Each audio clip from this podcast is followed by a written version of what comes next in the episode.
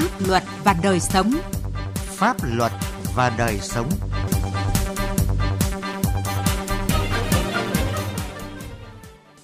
Kính chào quý vị và các bạn. Mời quý vị và các bạn cùng nghe chương trình Pháp luật và đời sống với những nội dung chính sau đây. Sửa luật đất đai phải đảm bảo quyền lợi cho người dân khi nhường đất cho các dự án. Ba Vì Hà Nội giảm khiếu kiện nhờ đẩy mạnh công tác tuyên truyền pháp luật. Chuyên mục Chính sách pháp luật với đồng bào dân tộc thiểu số giải đáp một số quy định của pháp luật về công tác phòng chống ma túy. Pháp luật đồng hành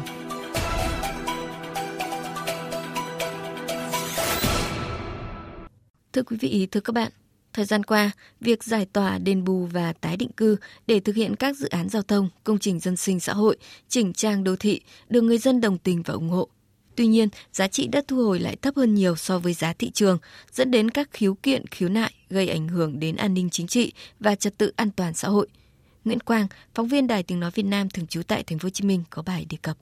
Gia đình ông Nguyễn Văn Bằng sinh sống trong hai căn nhà liền kề, có tổng diện tích trên 133 m2 ở khu phố 5, phường Bửu Long, thành phố Biên Hòa, tỉnh Đồng Nai.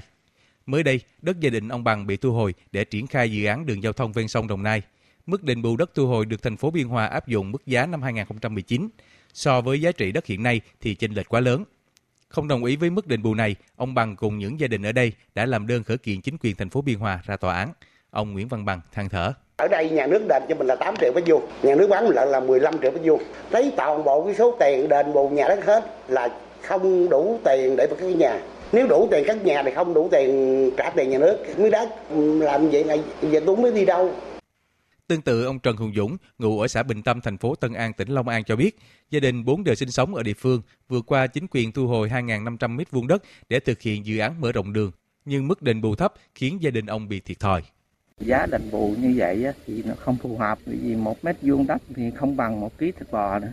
Sự việc của ông Bằng ở Đồng Nai và ông Dũng ở Long An là một trong số rất nhiều bất cập trong vấn đề định giá, bồi thường, đền bù giải phóng mặt bằng hiện nay. Theo Điều 115 và Điều 116 Luật Đất đai 2013 có đề cập đến tư vấn giá đất nhưng chưa có quy định đảm bảo tổ chức tư vấn giá đất thực sự có vị trí độc lập. Việc quy định giá đất còn mang tính chủ quan áp đặt, nhất là vấn đề công khai các chứng thư của tổ chức thẩm định để người dân và các cơ quan liên quan có thể giám sát. Ông Phan Minh Thành, Giám đốc Sở Tài nguyên Môi trường tỉnh Long An dẫn chứng, theo quy định, để xác định giá đất có phương pháp so sánh và phương pháp thẳng dư. Phương pháp thẳng dư là phương pháp giả định, còn phương pháp so sánh thì tìm thửa đất tương đồng để so sánh. Trên thực tế, việc tìm đất tương đồng không có, nên khi xác định giá đất chỉ mang định tính. Bất cập này không chỉ gây khó khăn trong thu ngân sách nhà nước mà còn tạo ra nhiều rủi ro. Ông Thành cho rằng, đối với thực hiện nghĩa vụ tài chính về đất đai thì nên theo giá thị trường, không phân biệt giá đất bao nhiêu, đồng thời nên bỏ khung giá đất và xây dựng bảng giá đất mới theo giá thị trường. Bảng giá đất nó sẽ là căn cứ để tính tất cả các cái vấn đề liên quan đến nghĩa vụ tài chính về đất đai, kể cả thu hồi đất, à, kể cả các cái thực hiện giao dịch của người sử dụng đất, dân dân. Còn tùy theo từng địa phương cụ thể thì nên giao cho hội đồng dân ban hành cái hệ số điều chỉnh để cho phù hợp với địa phương. Theo Phó Giáo sư Tiến sĩ Phan Trung Hiền, trưởng khoa luật Đại học Cần Thơ, giá đất là vấn đề hoàn toàn có tính chuyên môn. Do đó nên tách bạch quy trình thẩm định giá đất với quy trình hành chính quyết định giá đất. Việc định giá đất nên giao cho Chủ tịch Hội đồng Nhân dân hoặc Thường trực Hội đồng Nhân dân và nên cho người dân được tham gia và có tiếng nói. Chủ thể quan trọng nhất trong cái quy trình định giá đất đó chính là những cái tổ chức chuyên môn có cái chức năng tư vấn về giá đất. Thì sau khi cái tiếng nói chuyên môn được quyết định rồi thì mới chuyển cái kết quả của hội đồng thẩm định đó sang cái cơ quan hành chính nhà nước là ủy ban dân và các sở ngành để quyết định cái giá đất, đảm bảo cho cái giá đất được khách quan, công bằng để người dân có thể nhận được cái số tiền bồi thường đúng với những cái thiệt hại mà họ đã mất. Định giá đất luôn là bài toán không hề đơn giản.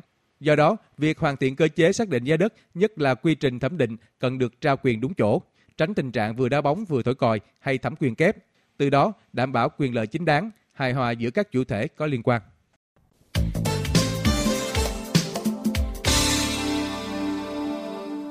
Thưa quý vị và các bạn, những năm gần đây, công tác tuyên truyền phổ biến giáo dục pháp luật trên địa bàn huyện Ba Vì, thành phố Hà Nội được các ngành các cấp quan tâm thực hiện với nhiều hình thức phong phú, phù hợp với các đối tượng, góp phần tích cực vào việc thay đổi suy nghĩ, nhận thức pháp luật của người dân, góp phần giảm thiểu các hành vi vi phạm pháp luật.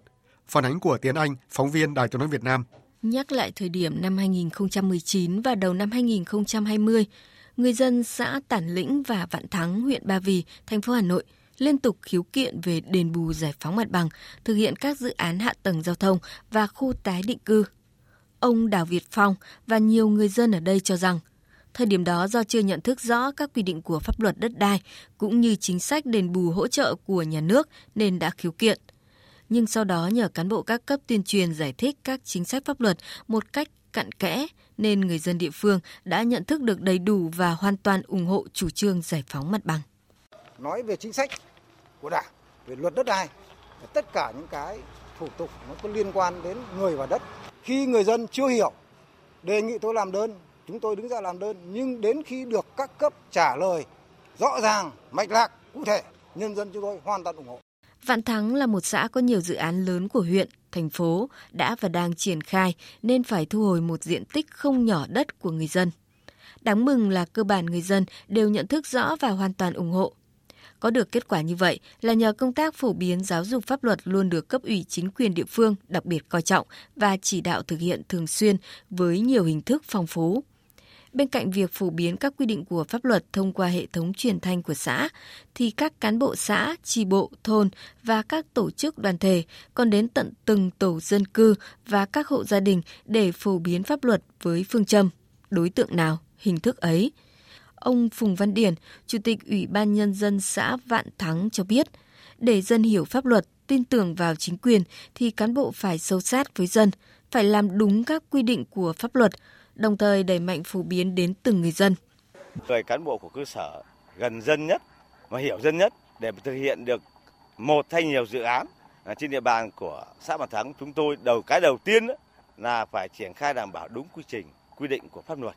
Cái thứ hai mọi người dân đều được biết và hiểu được trách nhiệm quyền lợi của mình là như thế nào. Có như vậy, người dân của Vạn Thắng tôi rất đồng thuận và đồng thuận cao tất cả các dự án thực hiện đều hoàn thành hoàn thành đúng tiến độ. Ngoài các đợt tuyên truyền tập trung lưu động do huyện tổ chức, thì mỗi năm các xã thị trấn cũng tổ chức ít nhất hai hội nghị tuyên truyền tập trung cho cán bộ nhân dân. Cấp ủy chính quyền giao cho các ngành tổ chức đoàn thể phải có kế hoạch cụ thể và thường xuyên tuyên truyền pháp luật cho hội viên của mình với sự chỉ đạo hướng dẫn của cán bộ tư pháp hộ tịch. Nhiều địa phương trong huyện đã kết hợp lồng ghép nhiều hình thức tuyên truyền phù hợp như là sinh hoạt câu lạc bộ phụ nữ với pháp luật, câu lạc bộ thanh niên phòng chống tội phạm.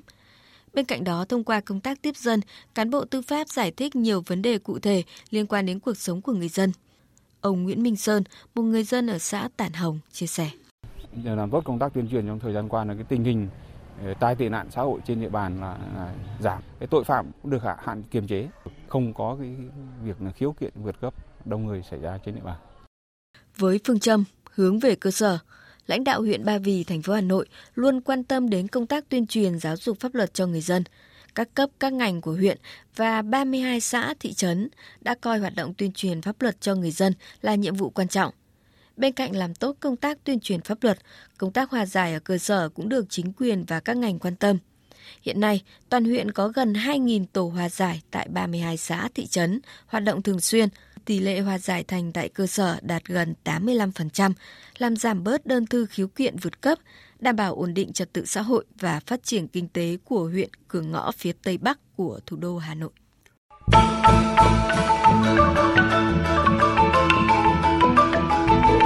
Chính sách pháp luật với đồng bào dân tộc thiểu số.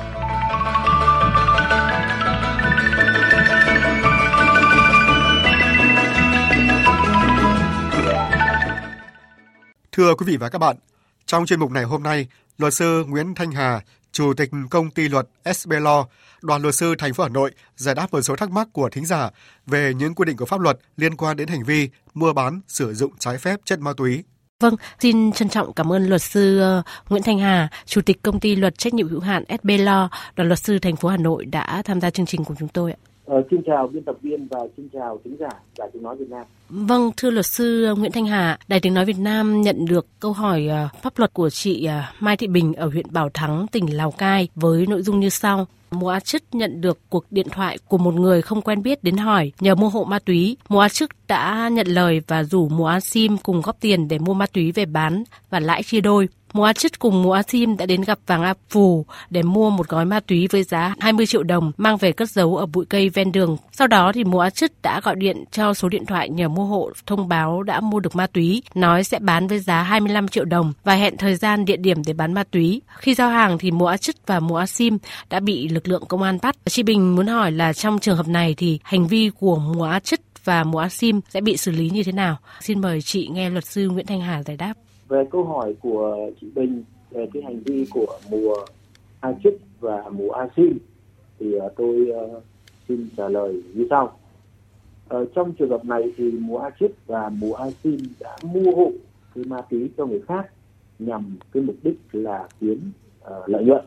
Do đó là mùa A Chích và mùa A Sim có thể bị truy cứu trách nhiệm hình sự về tội mua bán trái phép chất ma túy theo cái quy định tại điều 251 của Bộ luật hình sự năm 2015 và được sửa đổi bổ sung vào năm 2017. Theo quy định tại điều 251 Bộ luật hình sự quy định 4 cái khung hình phạt uh, chính đối với tội mua bán trái phép chất ma túy với khung hình phạt thấp nhất là từ uh, phạt tù từ 2 năm cho đến 7 năm và cao nhất là phạt từ 20 năm tù, tù trung thân hoặc tử hình.